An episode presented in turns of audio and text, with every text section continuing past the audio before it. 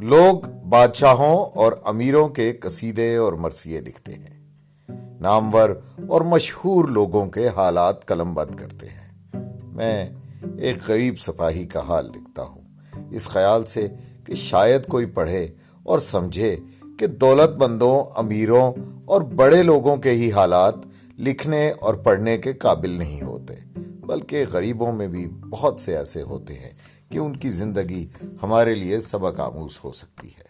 انسان کا بہترین مطالعہ انسان ہے اور انسان ہونے میں امیر اور غریب کا کوئی فرق نہیں ہے۔ پھول میں گر آن ہے، کانٹے میں بھی ایک شان ہے۔ نور خان مرحوم کنڈینجٹ کے اول رسالے میں سپاہی سے بھرتی ہوئے انگریزی افواج میں حیدرآباد کی کنڈینجنٹ خاص حیثیت اور امتیاز رکھتی تھی۔ ہر شخص اس میں بھرتی نہیں ہو سکتا تھا۔ بہت دیکھ بھال ہوتی تھی۔ بعض اوقات نصب نامے تک دیکھے جاتے تھے، تب کہیں جا کر ملازمت ملتی تھی۔ کوشش یہ ہوتی تھی کہ صرف شرفا اس میں بھرتی کیے جائیں۔ یہی وجہ ہے کہ کنٹینجنٹ والے عزت کی نظر سے دیکھے جاتے تھے۔ اول رسالے کے بہت سے لوگوں سے معلوم ہوا کہ خان صاحب مرحوم فوج میں بھی بڑی آن بان سے رہے۔ اور سچائی اور فرض شناسی میں مشہور تھے۔ یہ ڈرل انسٹرکٹر تھے یعنی گوروں کو جو نئے بھرتی ہو کر آتے تھے، ڈرل سکھاتے تھے۔ اس لیے اکثر گورے افسروں سے واقف تھے۔ وہ بڑے شہ سوار تھے اور گھوڑے خوب پہچانتے تھے۔ بڑے بڑے سرکش گھوڑے جو پٹھے پر ہاتھ نہ رکھ دھرنے دیتے تھے، انہوں نے درست کیے۔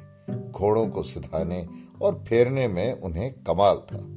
چونکہ بدن کے چھریرے اور ہلکے پھلکے تھے گھوڑ دوڑ میں گھوڑے دوڑاتے تھے اور اکثر شرطیں جیتتے تھے۔ ان کے افسر، ان کی مستعدی اور خوش تدبیری اور سلیقے سے بہت خوش تھے، لیکن کھرے پن سے وہ بعض اوقات ناراض ہو جاتے تھے۔ ایک دفعہ کا ذکر ہے کہ ان کے کمانڈنگ آفیسر نے ان سے کسی بات پر خفا ہو کر جیسا کہ انگریزوں کا عام قاعدہ ہے، انہیں ڈیم کہہ دیا۔ یہ تو گالی تھی۔ خان صاحب کسی کی ترچی نظر کے بھی روادار نہ تھے۔ انہوں نے فوراً رپورٹ کر دی۔ لوگوں نے چاہا کہ معاملہ رفا دفع ہو جائے اور آگے نہ بڑھے۔ مگر خان صاحب نے ایک نہ سنی۔ معاملے نے طول کھینچا اور جنرل صاحب کو لکھا گیا۔ کمانڈنگ آفیسر کا کورٹ مارشل ہوا اور اس سے کہا گیا کہ خان صاحب سے معافی مانگے۔ ہر چند اس نے بچنا چاہا، مگر پیش نہ گئی اور مجبوراً اسے معافی مانگنی پڑی۔ ایسی خودداری اور نازک مزاجی پر ترقی کی توقع رکھنا ابس ہے۔ نتیجہ یہ ہے کہ دفع داری سے آگے نہ بڑھے۔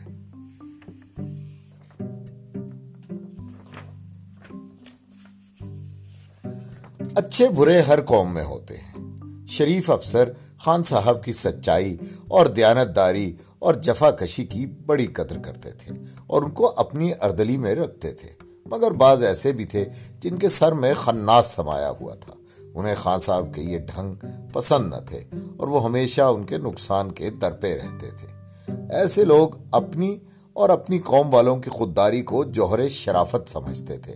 لیکن اگر یہی جوہر کسی دیسی میں ہوتا تو اسے غرور اور گستاخی پر محمول کرتے ہیں۔